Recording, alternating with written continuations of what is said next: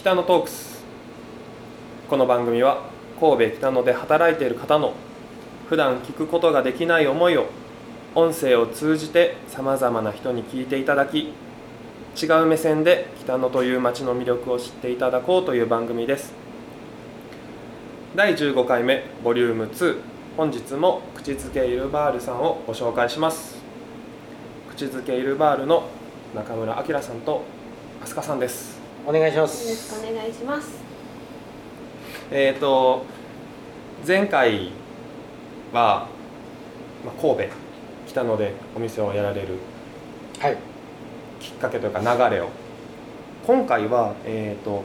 口づけイルバールさんのお店のコンセプトはい。いやこだわりについて聞いていこうかなと思っています。えーお店のコンセプトってどういうイメージで作られてたんですか？コンセプトはあのなんですかね。まあワインと料理食後酒洋菓子とエスプレッソっていう、まあ、コンセプトなんですけど。それって何やろうって言ったら何でもありじゃないですか、でもそういうことがやりたかった、まあ、深夜のカフェ使いでもいいしワイン一杯から食事してくれたりとかただその中でもやっぱ一個ずつのアイテムをあのきっちり厳選するちゃんと作った料理だったりちゃんとセレクトされてるワイン食後酒だったり。だから何でもいいやっていうなんかこうバルとかバールって日本で呼ばれてるものとかではなくてやっぱり僕はイタリアのバール文化っていうものにすごく影響を受けたんですけどやっぱりもうプロフェッショナルがこうカウンターでエスプレッソを出したり、おお客さんにこうマワインを出したりっていう姿を見てかっこいいなと思ったのでカジュアルなんだけどやっぱりこうきちっとプロ意識を持ったサービスだとか、まあ、商品を提供できればなっていうのが、まあ、コンセプトですねうん。はい食材とかもこだわりももうその時その時のいいものを使っていったりとかまあそうですねきっちりそのはいできる限りいいものを揃えられるようにははい飛鳥さんはパティシエを経てのはい。ことなんですが、はい。うんお店で出すスイーツいデザート、どういったこうものを作ったりとかされてるんですか？えーそうですね。なんかあの種類は少ないんですけど、まあカフェ使いの方もいらっしゃればお食事の後だったりとか、あの二軒目使いだったりとかっていうところで、それ単体でも楽しんでいただけたり、あの本当にもう食前酒から食後のそのデザートまで楽しんでもらえるっていうお店作りも含めたところがあったので自分がお酒も好きだったりあのするのもあるんででまあお店作りとしてもあの、まあ、ワインを楽しんでいただいたりとか、まあ、さっき、言ったこう食後のあの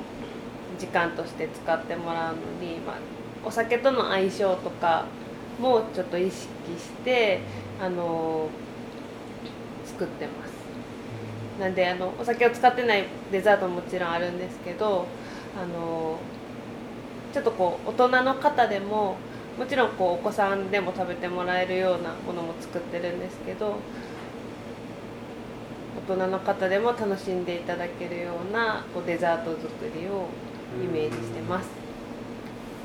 そのデザートの中で飛鳥さんがおすすめのデザートってありますか？おすすめはそうですね。おすすめは全部おすすめなんですけど、はピカイチおすすめだっていう。そうですね。おすすめしてるのはあの好きな映画があってはい「マイ・ブルーベリー・ナイツ」っていう映画なんですけどそこにのシーンに出てくるこうブルーベリーパイがあるんですけどそういうちょっとこうイメージなんですけど あのなんて言ったらいいか記憶に残るような思い出のって感じなんですななんかあのそうですね。なんかビジュアルもこう味わいもか私の中ではちょっとそういうイメージを持ってちょっと大人の人がこうドキドキするようなお菓子作りをイメージしてます。うん。なるほど。あきらさんはおすすめのはい。一皿といいますか。そうですね、はい。まああの前菜物とかそういうのは日替わりでとか季節のものとか入れてやってるんですけど、そうですね。一番、まあ、前のお店から人気で、まあ、僕自身も好きなのは、えー、と白いボロネーゼっていう、まあ、パスタがあるんですけどあのーまあ白いボロネーゼクリームパスタとかそういうのではなくてあの、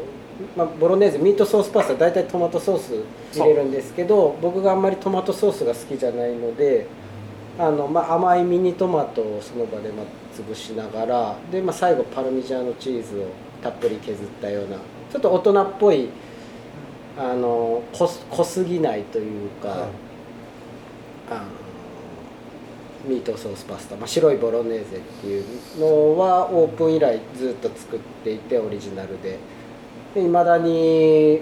あのずっと注文してくださる人もいたりししてななんかそのパスタがうんな自分の中ではお店を表してる料理だと思います。うん。はい。ちょっとだけ大人っぽいミートソースパスタみたいなそのうん。なんかこうもちろんイタリア食堂的なものなんだけどちょちょっと気持ち大人っぽいなちょっとアダルティーな雰囲気がはいだからその一皿に込めばられてるはい。っていう意味を含めてなんかはい。うん僕も以前いただいたことがあるんですけどあありがとう字面だけじゃ全く意味が分からなくて、はい。赤いのに白いってどういうことなんだろうってなった時にその、まあ、これから食べられる方にはお楽しみにしておきたいんですけどすごいあ見た目でこんなにインパクトがあるパスタっていうのはシンプルながらもインパクトがあるっていうのはちょっとびっくりした思い出が、はい。あります。ぜひはい。そうですね。ぜひ口づけさんに来られた時ははい。召し上がっていただきたいはい。あものであります。ります。はい、ということでそろそろお時間なのでここでさようならしたいと思います、はい。今回もありがとうございました。こちらこそありがとうございました。ありがとうございました。